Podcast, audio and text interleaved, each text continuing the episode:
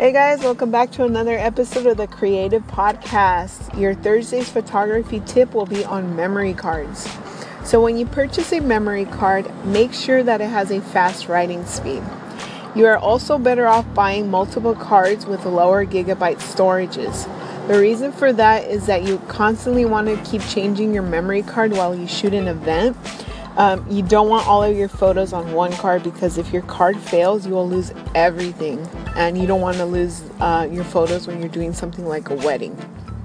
Okay, so when you buy a new card, the first thing you want to do is insert it into your camera and then format the memory card. This is important because you want to introduce your card to your camera so that they can effectively talk to each other. One thing I learned about cameras and cards is that I can't take photos on my camera and then give you my card to look at the photos on your camera because my card has been formatted to my camera.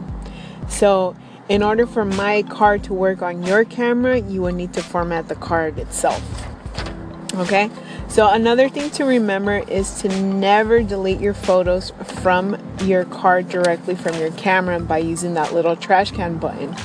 And the reason is because the root of the image will still be saved on your card, even if you no longer see the photo on your preview. If you keep shooting without formatting your card, you're adding files on top of files, and eventually the card will fail. So, what should you do once you finish shooting? um, any event is download all your pictures to your computer and then back them up on an external hard drive and then refor- reformat the memory card.